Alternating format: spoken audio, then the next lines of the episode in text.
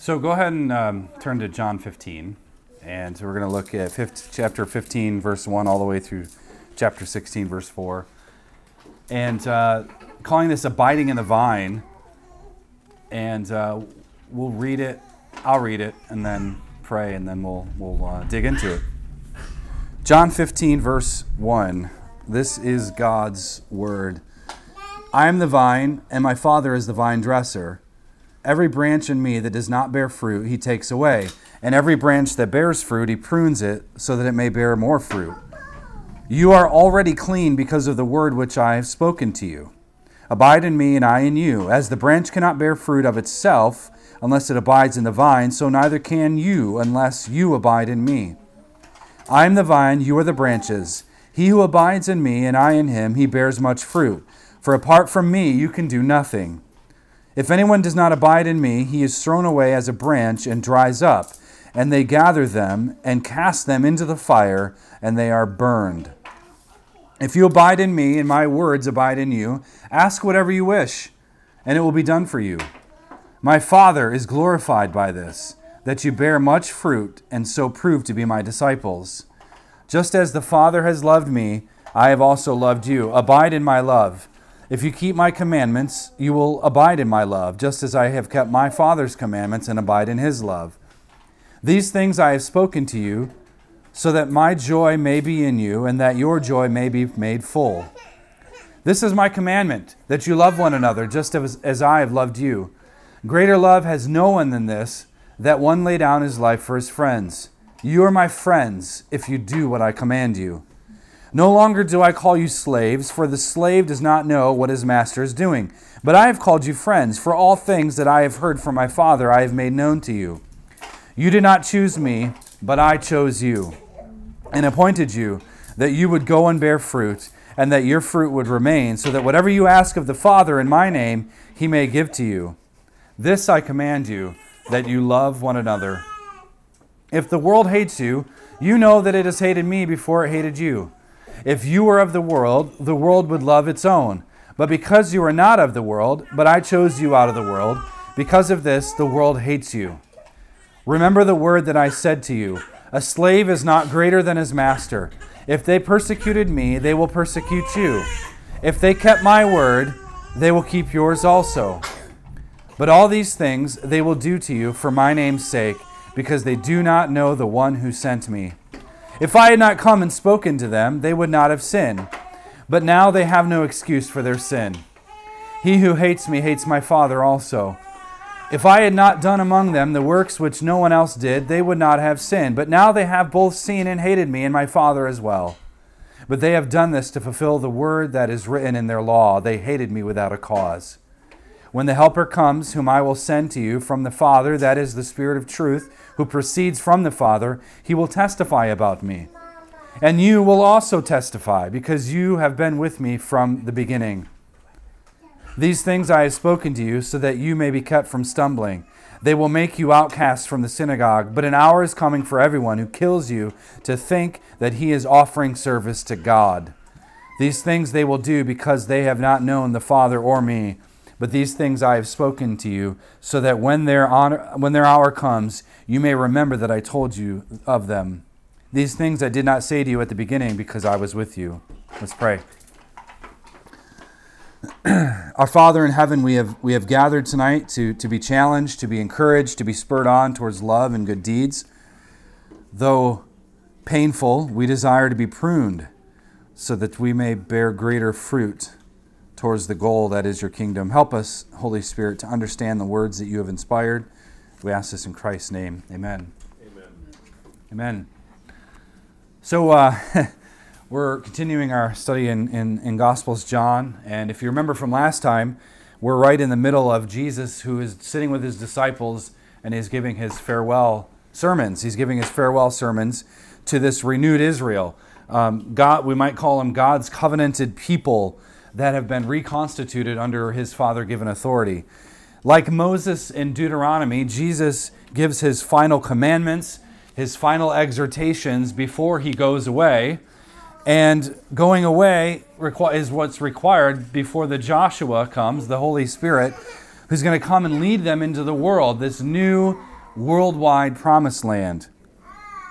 But because of the basically the shocking nature of what Jesus had told his disciples with the events surrounding his departure, he needed to encourage them. He needed to sit with them and encourage them to take heart, to, to not fret, do not give themselves over to fear. Be rest assured that he's building a house. And this house, of course, is the glorious kingdom that he has established through his substitutionary death and through his victorious resurrection. That's the house he's building, his, his reign, his rule, the God's covenant people in this new heavens and new earth.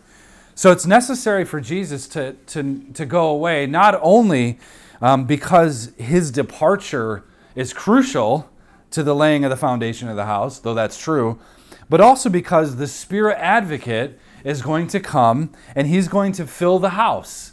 He's going to fill the temple that is the people of God. Just like God filled the temple in the Old Testament, now we have a new new people, the New Testament people, the new temple, and God the Spirit is going to come and fill his people once again. So this establishing of the house, what we call the church, the people of God, if you will, this requires us to abide in the triune God, much like um, much like the abiding that goes on within the Trinity itself. So we'll explain that momentarily. But Jesus spends a lot of time saying that he's, he's in the Father and the Father is in the Son. And then he starts saying this language about the Spirit being in us. And there's this connection. There's this connection in the Trinity. There's a connection with us, the house of God. There's this participation of indwelling, if you will. There's this inseparable bond of being, we'll call it, a bond of being that is the very definition of what it means for us to abide in Christ and Christ to abide in us. So we are basically established in this bond, what we call a covenant, and we are set apart and we are marked out by love and obedience. Um, this section and the one before it, a lot of people will avoid, especially if they're of the Arminian persuasion, uh, because it talks about um, you know God choosing us. He chose us first, and then there's this stuff about um, if you love me, you'll obey my commandments. Now, they, lo- they love that sort of thing, um, but there's a qualification there. we love because he first loved us, loved us, First John says. So we have to kind of keep those things in place. So we are marked out. The house is marked out. The boundaries of the house is marked out by love and obedience. Things we'll get back to in a minute. So in our passage, though, Jesus is sitting with his disciples. He's continuing his teaching. And the difference, though, here is that for him, he's going to switch a metaphor. He's going to change the metaphor a little bit. Um, it's a different metaphor, but it's a familiar metaphor. If you were able to catch what Matt was reading there, there's, there's a lot of connections to that. so he says here in verse 1, and we're just going to pick apart a few things, that he is the vine, Jesus is the vine, his father is the vine dresser, he's the gardener, if you will. It's interesting later in John um, the women are there at the tomb and they mistaken Jesus for the gardener because he is a gardener making a new world, sort of thing. So there's a lot of connections that we'll get to in a little bit. So Jesus is the vine. Picture the image there. Jesus is the vine, and we are the branches. Um, his father, though, our father, is the vine dresser. So we are attached to Christ by covenant. That's the glue that holds it together. That's the attachment. That's the lifeblood. So covenant is what takes priority, not biology. Um, Romans 11, the, the tree that uh, where G- Paul says some branches were broken off. Well, those are biological branches, but it's a covenant tree, not a biology tree. That's why Jacob was loved and Esau was hated. Because you can be born into this, children, you can be born into the covenant, which you are, but your task is to love Jesus through the rest of your lives. Um, you can't go it alone. And there's a reason because you're a branch, you're not the vine. So, covenant, not biology. That's our message. So, when we are brought into this covenant by baptism, that's the sign of the covenant that we give, we are unified with Christ in a real and meaningful way. And we don't just say that, it's a real covenant bond. You, you, you don't just see it per se, you see it in baptism, but you don't see it each day. And we are now set apart and we know that being set apart in Christ means that apart from Him we can do nothing. He says that in verse 5. So those who don't abide in Christ, Those who aren't members of the covenant or fulfill their terms and conditions of the covenant, they are the ones who don't bear fruit. And, well, they do bear fruit, but it's not good fruit. And they're only good for stoking a fire, an image of hell. This is judgment that befalls a covenant member who turns from Christ as in, and condemned to hell. So, the, the central concern for Jesus and his usage, usage of the metaphor is the fact that abiding in Christ and, and his abiding in us, when that happens, our requests are sanctified. He says right in verse 7, right? Um, you can ask whatever you wish and it will be done for you. That's not a, a, proof text for the name and claim it brigade. That is a proof text for people who are praying righteous things. God does righteous things. So we are sanctified and set apart, and He does that. Now, the key here is that in order to basically to prove your discipleship, in order for you to be proven to be a member of this vine, you have to bear fruit. Now, note that we don't bear fruit and then we're called covenant members. We don't have fruit to give to God and, and then He calls us disciples. We are disciples. We have been cleansed, He says.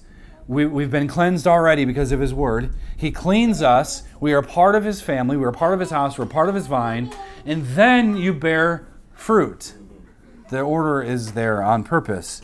So, true abiding True abiding means that the one seeking to abide knows that there's more left to be accomplished. And I'm going to say it a different way. The sanctified person knows that there's always more sanctification to be had. It's the idea of, it's the same thing you could say with humility. Just like the humble person knows that he's not always humble. You know, we don't give plaques out for most humble person. Um, that's a contradiction. So it's the same thing for those of us who are trying to abide. We're abiding in Christ, and we know there's always more to, to be done. We, all, we know that there's always more righteousness to be cultivated, there's always more um, sanctification in our life. There's always more uh, times when we need to correct our minds, to correct our thinking, to, to get us back to the vine himself. So, the house Jesus built, he likens to a vine. He likens it to a vine. But underneath the metaphors is the reality that we are in the Father and the Son. We're in the Father, we're in the Son, and the Spirit is in us, and we are connected to each other. So I'm going to tease this out a bit. The connection that we have with God is a connection that is mimicked in the life of the community. This is a community that's marked by love. Um, so we, we, we have in our day like churches that want to be you know the biggest baddest you know the best most expensive laser light show and there's all these things and we like to call that fruit because we had 5000 people show up to our easter egg helicopter drop all right? Prior experience. And we think that that's fruit but the fruit is in our obedience to christ. The fruit is the love of the community that's not the goal. The goal is never that. The goal for us, in terms of our relationship, what we have going on in each other's lives, is our job is to mimic the Trinity. Our job in relationship to each other is to, to mimic and, and um, copy the relationship of the Father, Son, and Holy Spirit. And our unity in the faith, listen, our unity in the faith together is only as good as our appreciation and diligence of knowing and believing and acting as if we are in actual communion with the Godhead. The, this is the connection of the vine and the branches. That's why Christianity isn't um, merely a, a set of propositions. It's a creedal faith, and we believe that, but it's not only that, it's a real theological connection. So I'm going to say that again because I want us to understand this as a community. Our unity, the unity we have with one another, is only as good as our appreciation and diligence of knowing, believing, and acting as if we are in communion with the Godhead. So in verse 10, you can look there. When we keep Christ's commandments, um, we're told there that we're abiding in Christ's love. So, how do, how do you abide? Well, by by keeping his commandments. His obedience, this is the this is the train of thought. His obedience and love for the Father is the mark of his abiding with the Father. Jesus humbled himself, he obeyed the Father, he never did his own will. Over and over again in John's Gospel, he's talking about his relationship to the Father. And then likewise, our obedience and love for Jesus. You want to prove your obedience to Jesus and your love for Jesus? Well, it's marked in our abiding in him. And our abiding in him spills over into the community. That's the way it's supposed to work. And all of this is, it, I don't know about you, but I read, sometimes you read the Bible and you, you stop and you think, why in the world is it there? Look at verse 11. It says, These things I have spoken to you, so that my joy may be in you, and that your joy may be full. The point of all of this talk of abiding and staying connected, if you will, all of it is Christ's joy filling up and welling up inside of us. We should be joyful people. that's the mark of abiding, the goal of sanctification. the goal of sanctification isn't so you can check a list off and then commit the sin of pride in thinking you can accomplish this list. That's that's a cycle of hell. I probably that's what hell is like. You checked all these things and then you're very proud of what you have done. It's not that, it's joy. It's joy and peace in abiding in Christ in a real and meaningful way. So, let's talk about the vine. The metaphor of the vine isn't something that Jesus just randomly came up with on the spot.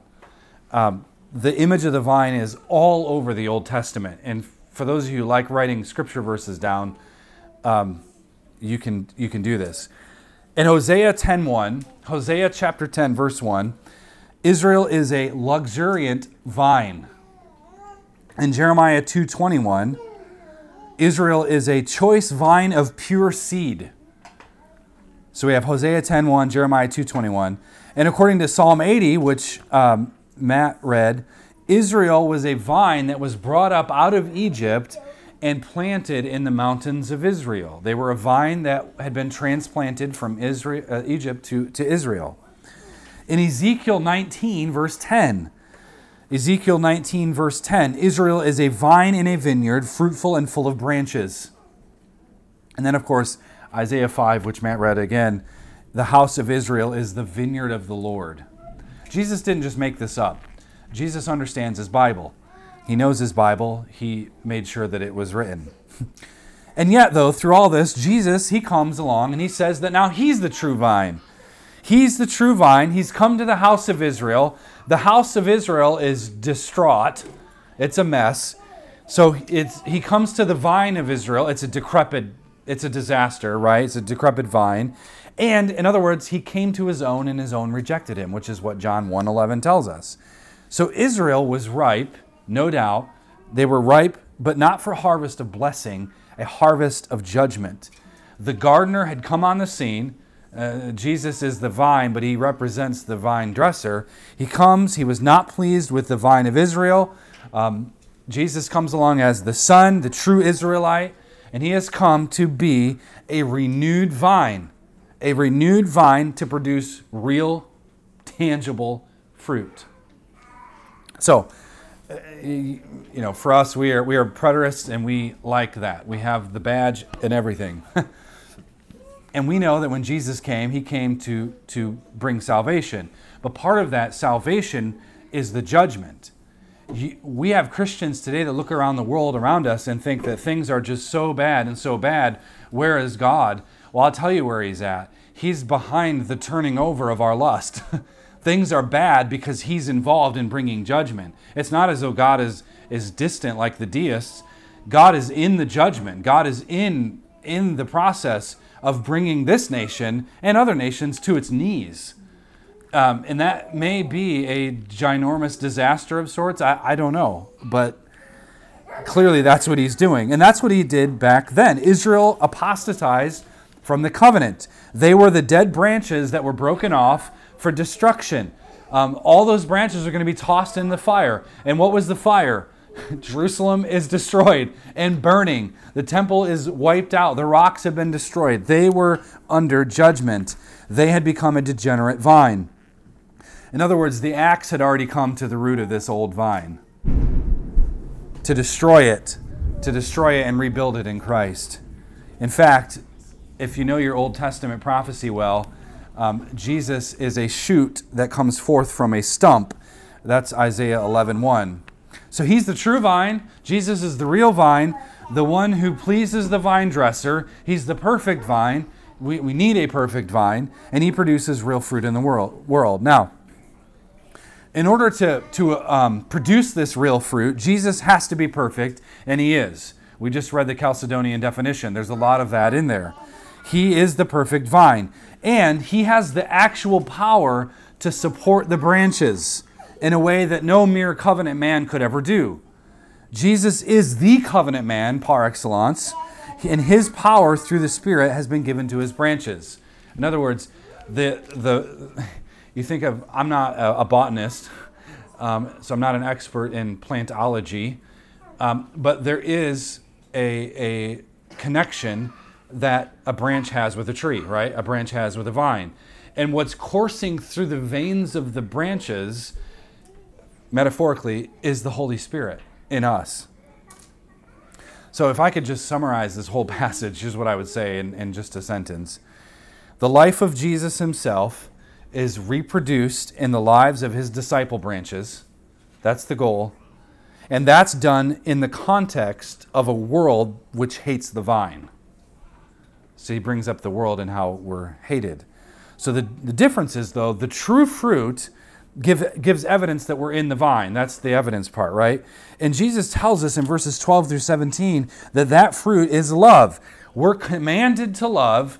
We need to leave here tonight knowing that we are commanded to love one another in a manner consistent with the love of Christ. That's verse 12. No greater love, he says. This is a popular verse. No greater love does a man have than someone who lays down his life for his friends. Verse 13. They're not slaves, right? We are not orphans. We have a home now in Christ, and we are not slaves. We are friends, he says. We are friends of Jesus. And that's because we know what the Master is doing. He told us. And then he says they didn't choose Jesus, he chose them. So we have been chosen, all of us have been elected, predestined. We have been chosen to go forth and bear fruit in your families, in your day to day life, at your job, everything is is all all of this is now uh, this open opportunity for fruit to be had. So, in other words, election and predestination is not time for a vacation, it's time for work. It's time for effort. And the rest of the chapter, he, and into chapter 16, Jesus prepares them for what's to come, just like Moses had prepared Israel for what's to come. Um, they are his branches, and what will life be like when you're at odds with the world? Well, he says in verse 18, they're going to be hated, but it's because the world hates Jesus first. Since we are not of the world, we've been taken out of the context of condemnation. We've been brought into his life. Light, because of that, we're going to pers- be persecuted. There's an opportunity for suffering. Um, we are pipe hitting postmil people, but we have a category for suffering unto glory persecution unto victory. Um, we don't just stop at the persecution, but suffering may happen. In the world, we know the world ought to come along quietly. we know that, but alas, it will not do so because it hates Christ. More on this in a moment. In verse 21, the world doesn't know Christ because the world doesn't understand the Father or know the Father. And I just want to make a quick sidebar, like a quick exegetical remark. I take the world here to mean the same thing Jesus meant back in chapter 7 when things were heating up. And in chapter 7, verse 7, he said this The world cannot hate you, but it hates me because I testify of it that its deeds are evil. He's actually talking about the deeds of his fellow countrymen. I think it was A.W. Pink. Yeah, it was Pink, not Tozer, who said the Greek word cosmos, world, can actually mean like nine different things. Uh, it could mean the actual planet Earth, dust and dirt and all. It can mean um, unbelievers. And, and it, in this context, I, I take it to mean it's the unbelieving Jews, his own, that rejected him. And John 3.16 I take to be a larger thing. So, that, I mean, you have to consider the context, of course. At any rate, so Jesus affirms there's no excuse for their sin. There's no excuse for the sins of the world. They're guilty as charged. There, there's no excuse. Um, the hatred is, is rooted in their hatred of the Father. And their hatred is, is a fulfillment of Psalm 69. They hated me without a cause. So, in light of all this hatred, all, in light of all this hostility, you know, Jesus is not going to the gingerbread house to have a good time. He's going to the cross. All of this hostility, the Helper Spirit is going to come as the Spirit of truth, and we are told that that Spirit is going to do something else testify. Testify, give witness about Christ. This help from the Spirit advocate is going to keep us from stumbling. You know how many martyrs were put to the stake in the first few centuries? And the biggest pressure, especially from Rome, was to get them to recant Jesus Christ. It, it wasn't, you know, stop confessing the Trinity, or that it was a direct, um, they, they wanted people to be burned at the stake. Either you recant on Jesus Christ, or we will burn you. And many did. Um, Augustine even wrote about some of that. There, there were many who did recant, and um, that's a sad day. Um, but they also, many stood firm uh, in the faith. So, He's going to keep us from stumbling. The Holy Spirit's job is to keep you from stumbling in your daily walk, in your life, in your family, but also and as we testify to the world. And all of that's because this is a pruning process. I mean, we're going to be possibly thrown out of synagogues or churches. some of us in this room may have been thrown out of churches in some regard, and sometimes facing death. So they, the world thinks that it's serving God, whatever version of God they want, but the Jews then especially thought the same thing. And all of this is because of hatred. Now, here's the question before us What does it mean to abide in the vine, and how does one actually do this? So you, you should ask that question. I'm helping you ask it. What does it mean to abide? And then how do you actually do this? So, to start, we have to start with the Trinity. We have to start with the Godhead, Father, Son, and Spirit. This is a community of self giving love. Okay? When God the Father and the Son and the Spirit decided that Jesus was going to die for the sins of the world, it wasn't as though the Spirit objected to that plan. This is the divine counsel of God, a community of self giving love. That's where everything starts. So that's where everything begins because God is immutable He's unchanging. He's sovereign. He's the ultimate starting point for, for everything. So the Trinity, we the Trinity is where we get everything, unity and diversity. How do we get individualism and yet collectivism in a perfectly balanced fashion? And this is the balance of the one and the many. And all of that can only be resolved in, in God. He is one, He is many. This is equal ultimacy. So there's a lot of language of the Trinity in these texts, a ton of it. I'm in the Father and I do what the Father says, and the Father's, you know, sends the Spirit and I send the Spirit. That's, by the way, a biblical confession. The Father and the Son give us the Spirit because both are true, and we use different passages to prove that point. But all of this talk of the Trinity is, is important, and, and I think the reason is because this it's not just where we get our existence, it's how our existence is to be patterned. How can I serve God? Well, what does God do? right? How, how, do I, how do I obey Christ when I'm struggling with this sin? Well, what does God do? What does Jesus do? How does Jesus act? How does Jesus think? That's the whole task of our job. We are a church, we are a local fellowship, we are an assembly of God's people for his kingdom. So there is unity here. There's unity here. I mean, we're oddballs. I get it. Like we have some weird theology, right? Weird.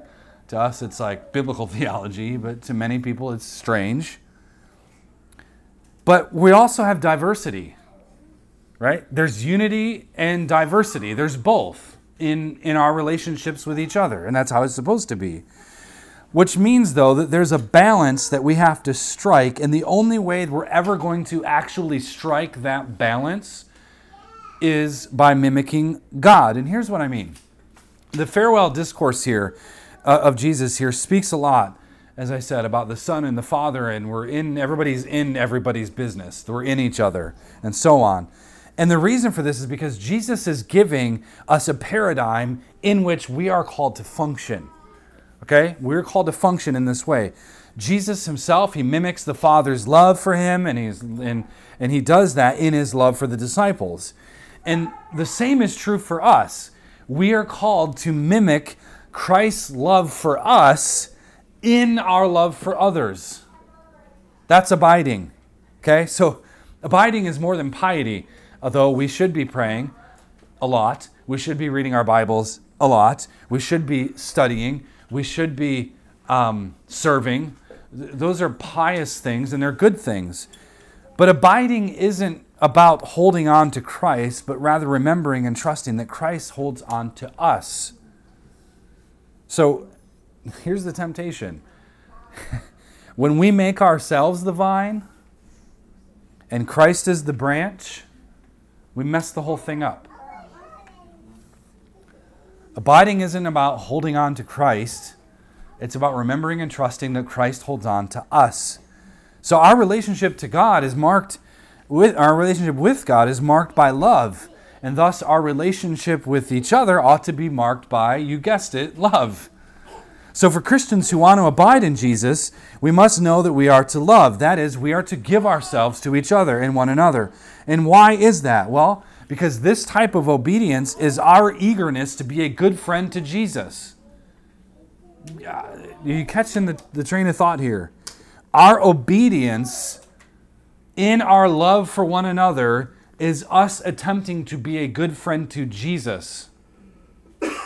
So when we love one another, um, using the terms and conditions that Jesus exemplified for us, we are being a good friend to Jesus. Why do you, why do you think when Saul was ravaging the church, the ESV says, why is it when Jesus knocked him off his high horse, he said, Saul, Saul, why are you persecuting me? It's a fascinating Bible study in Acts 6, 7, 8, in there. Like, you persecute the church, you're persecuting Jesus. That's the issue. And you should know, Jesus isn't our chummy friend that we elbow softly right? Winking at him in hopes that he's just going to overlook our respectable sins and sweep it under the rug. That's not the friendship we're talking about. Friendship with, O.G., with Jesus is obedience to Jesus. He is our Lord, absolutely, no doubt. But He's the kind of Lord that walks with you every day and not the kind of Lord that sits up on His elevated taskmaster throne shouting at you, demanding that you work harder because his yoke is easy, his burden is light. He's our friend. He's our friend. So, love marks the relationship of the triune Godhead, and love is supposed to mark our relationship with each other. So, this, the, the, the, type of love that Jesus wants us to have, is not what amounts to gooey puddle, a gooey puddle, where we have this fakery. That's not it. Love, the love Christ the love Christ wants us to have and, and to exhibit in each other's lives has a backbone. It's fearless, it's bold, it's courageous, it's unstoppable. That's true love. It's, it's not the ushy gushy stuff, it's the willingness to, for us to be honest with each other, to trust one another, to build trust with each other, to, to, to be kind to one another, to, to actually perform the one another's of Scripture. But the problem comes in, however, in our relationship with the world as well. The relationship we have with those who hate Christ is marked by hatred. It's on their end.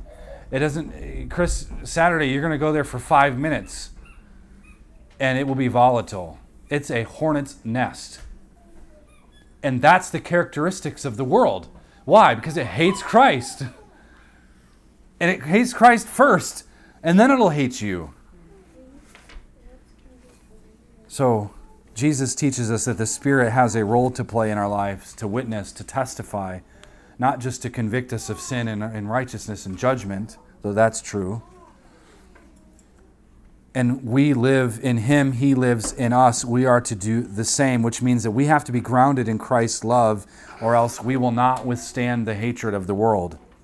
The world, in, in this case, again, the religious leaders, you know, they, they didn't know what to do with Christ, so they killed Him they didn't want to turn to him. They didn't want to let him get off scot free. They didn't. They would rather have um, Bar- Barsabbas, right, be free, and then crucify Jesus, an innocent man. They didn't know what they were doing. Paul says in, to the Corinthians that they would, if they knew, they wouldn't have done it. But if they did it to him, why should we expect anything less? And here, here's the truth of the matter.